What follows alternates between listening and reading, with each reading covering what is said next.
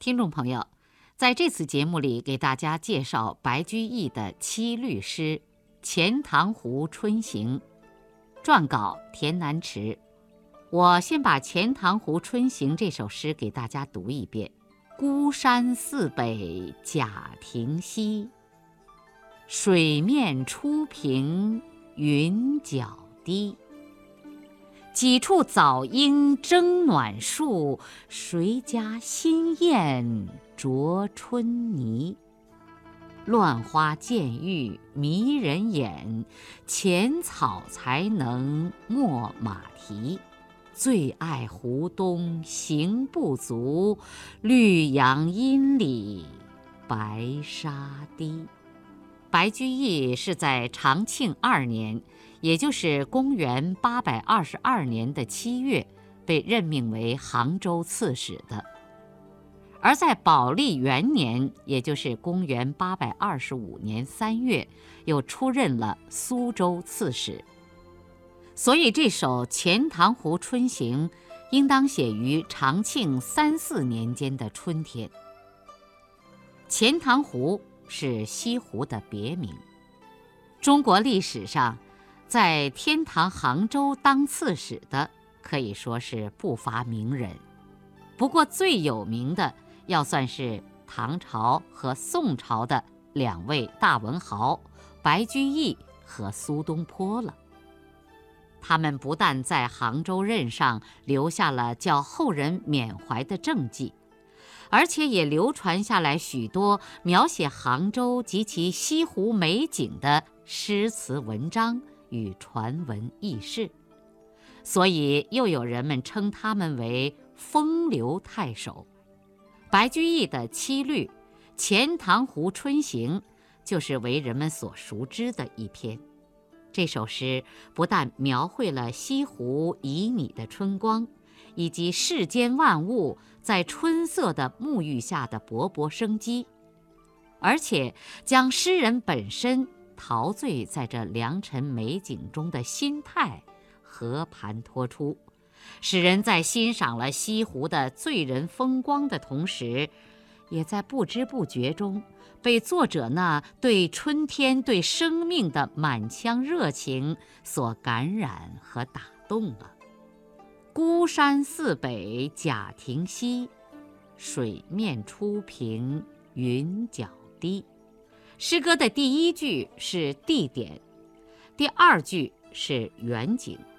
孤山坐落在西湖的后湖与外湖之间，峰峦叠翠，上有孤山寺，登山观景美不胜收。贾亭又叫贾公亭。据《唐雨林》卷6载，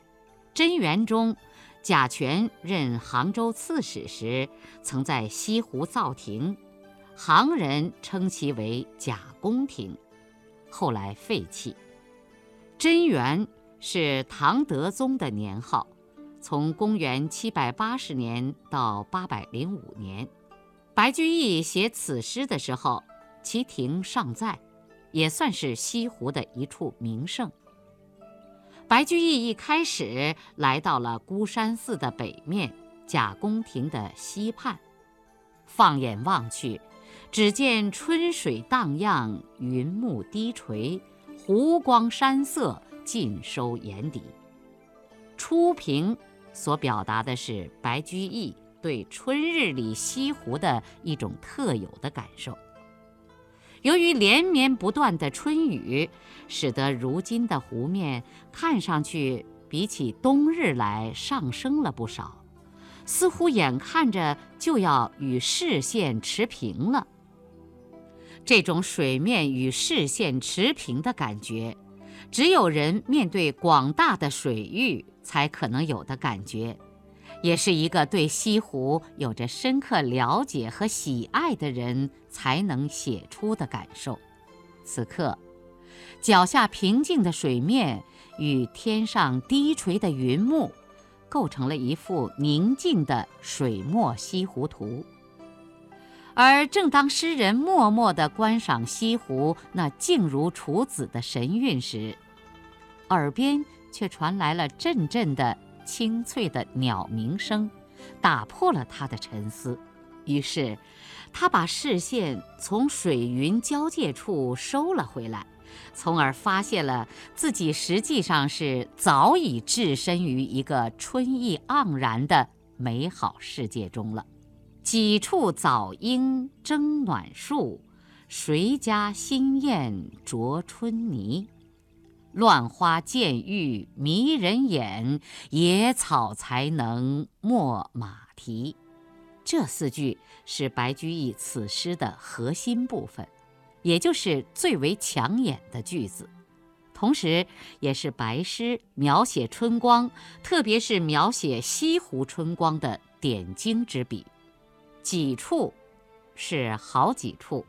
甚至也可以是多处的意思。用早来形容黄莺，体现了白居易对这些充满生机的小生命的由衷的喜爱。树上的黄莺一大早就忙着抢占最先见到阳光的暖树，生怕一会儿就赶不上了。一个争字让人感到春光的难得与宝贵，而不知是谁家檐下的燕子此时也正忙个不停地衔泥做窝。用一个啄字来描写燕子那忙碌而兴奋的神情，似乎把小燕子也写活了。这两句着意描绘出莺莺燕燕的动态，从而使得全诗洋溢着春的活力与生机。黄莺是公认的春天歌唱家，听着他们那婉转的歌喉，使人感到春天的妩媚。燕子是候鸟，它们随着春天一起来到了家乡，忙着重建家园，迎接崭新的生活。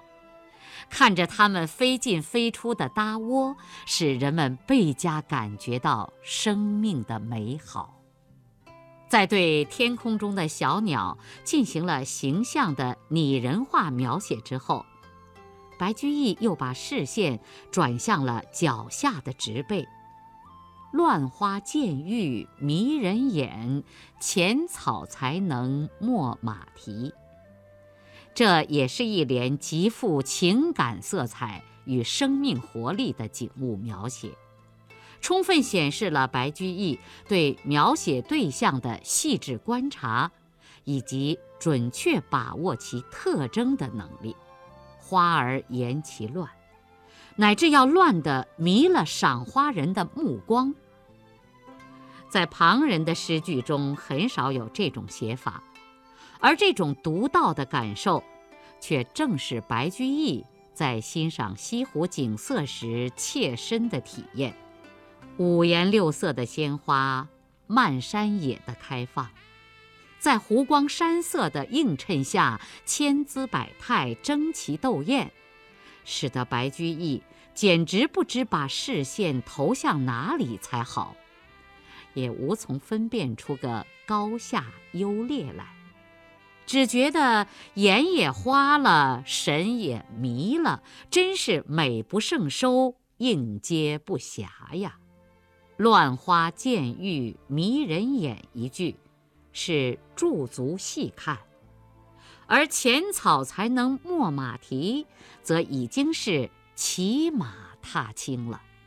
在绿草如茵，繁花似锦的西子湖畔，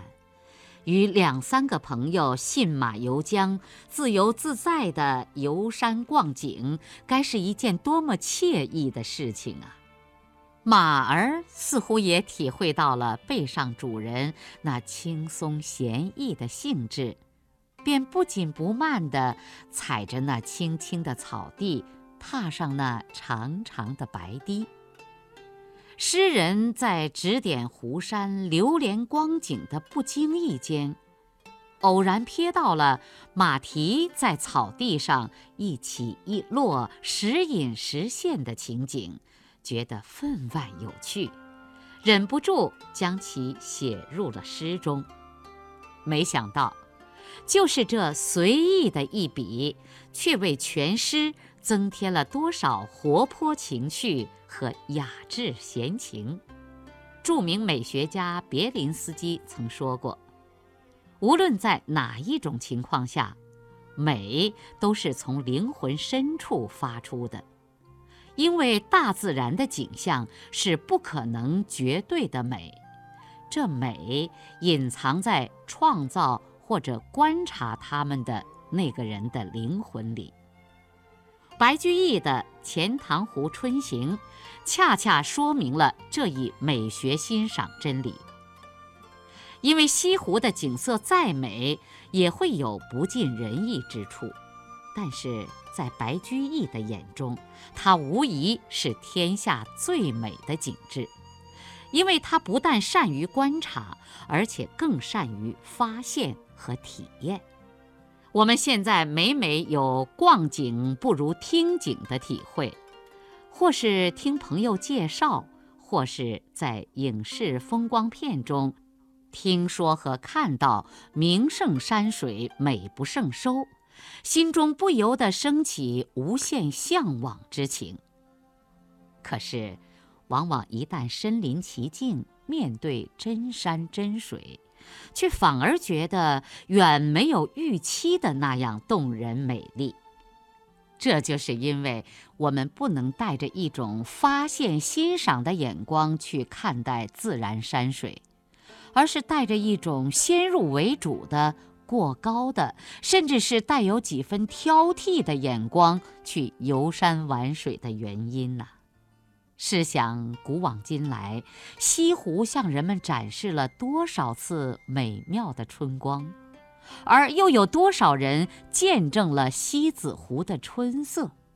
可是到头来，我们仍然只能吟诵几位大诗家不多的几首作品，莫不是西湖只有等到像苏东坡这样的大文豪光临的时候，才像孔雀开屏般的展现它那惊人的美艳。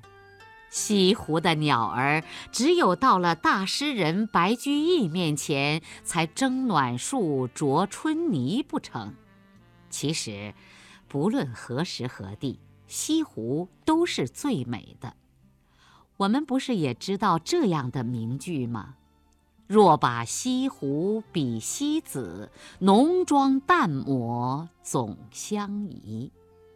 白居易就是因为有着这样一副难得的美学家的欣赏眼光，才能在无数西湖的游客中独具慧眼地发现它的动人之处，才能真正享受到大自然赐予人类的这一人间天堂。白居易并没有看到很多的早莺和新燕，只有几处只见谁家而已。有人说不定还会因为没有到处处闻莺、家家有燕的时节而感到遗憾，心想要是再晚来10天半个月就好了。可是白居易却不这样认为，少有少的好处，正因为少，才是早莺，才是新燕，才有一种感知春天到来的喜悦。如果诗人没有一种年轻的心态和热爱生命与春天的胸怀，恐怕就不会被这为数不多的报春者所打动、所陶醉，而欣然写下这动人的诗篇了。也正因为如此，他才能闻花花香、见草草美，为四处点缀的各色野花而心乱神迷，为没过马蹄的草地而唏嘘感叹了。不过白居易是幸运的，因为他有一双发现美、发现春天的眼睛，所以他会在西湖美景中不能自已，乃至流连忘返。最爱湖东行不足，绿杨阴里白沙堤。白沙堤也就是白堤，又称沙堤或断桥堤。西湖三面环山，白堤中贯，在湖东一带总揽全湖之盛。而白居易任杭州刺史时，也确曾修堤蓄水，灌溉民田。不过其堤在钱塘门之北，可是后人多误以白堤为白氏所修之堤了。这首诗就像一篇短小精悍的游记，从孤山贾亭开始，到湖东白堤止，一路上在湖青山绿那美如天堂的景色中，饱览了莺歌燕舞，陶醉在鸟语花香，最后才意犹未尽地沿着白沙堤，在杨柳的绿荫底下一步三回头，恋恋不舍地离去了。耳畔还回响着由世间万物共同演奏的春天的赞歌，心中便不由自主地流泻出一首饱含着自然融合之趣的钱塘湖春行的优美诗歌来。事实上，白居易在这首诗中所表达的那种对于春天或美好事物的敏锐观察与体验，在许多古代诗人中都是很常见的。他们像白居易一样，在春天刚刚来到人间时，就已经欣喜地发现并为之感动不已。他们写下了动人的诗篇，留给后人以丰富的美学享受。像白居易那样，并不会因为只有几只黄莺在树上啼唱，只有几家房檐下有燕子搭窝而感到遗憾，反而会因此感觉到春天的脚步已经越来越近，而感到欣喜异常。韩愈也有一篇描写早春的名诗，同样不是歌颂春光烂漫时的美景，而是为人们展示出一种充满生机与希望的景象。诗的名字叫《早春呈水部张十八员外》。韩愈一共写了2首，我们要向大家介绍的是第一首。天街小雨润如酥，草色遥看近却无。最是一年春好处，绝胜烟柳满皇都。这首诗是写给他的朋友水部员外郎张籍的。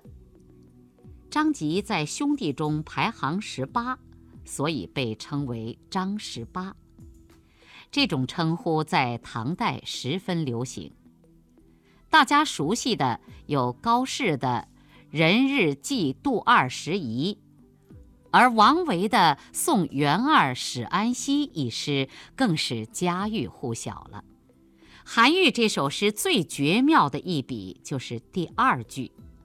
草色遥看近却无了。试想，在北方的早春时节，春寒料峭，在常人眼里哪有一丝春的气息？可是一场无声的春雨过后，一切就不一样了。大地上草儿已经开始迫不及待地钻出了地面，冒出了纤细的嫩芽儿。虽然它们是那样的不起眼儿，甚至连你弯下腰去仔细地观察时都无法看到生命的绿色，但是韩愈却捕捉到了这最早的报春者的形象。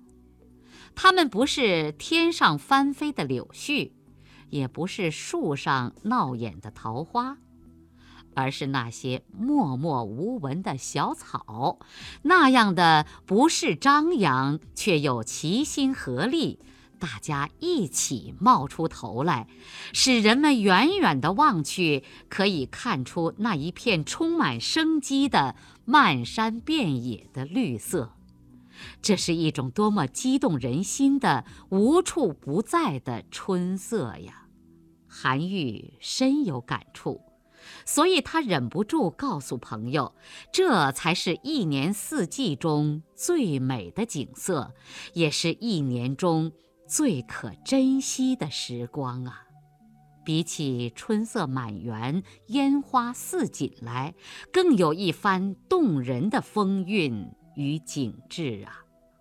所以直到今天，我们有时还会情不自禁地吟出最是一年春好处，绝胜烟柳满皇都。听众朋友，刚才我给您介绍了白居易的七律诗《钱塘湖春行》，下面我再把这首诗给大家读一遍。孤山寺北贾亭西，水面初平云脚低。几处早莺争暖树，谁家新燕啄春泥。乱花渐欲迷人眼，浅草才能没马蹄。最爱湖东行不足，绿杨阴里白沙堤。在今天的节目中，给大家介绍了白居易的七律诗《钱塘湖春行》，撰稿田南池，播音雅坤。这次阅读和欣赏节目就播送到这里，谢谢您的收听。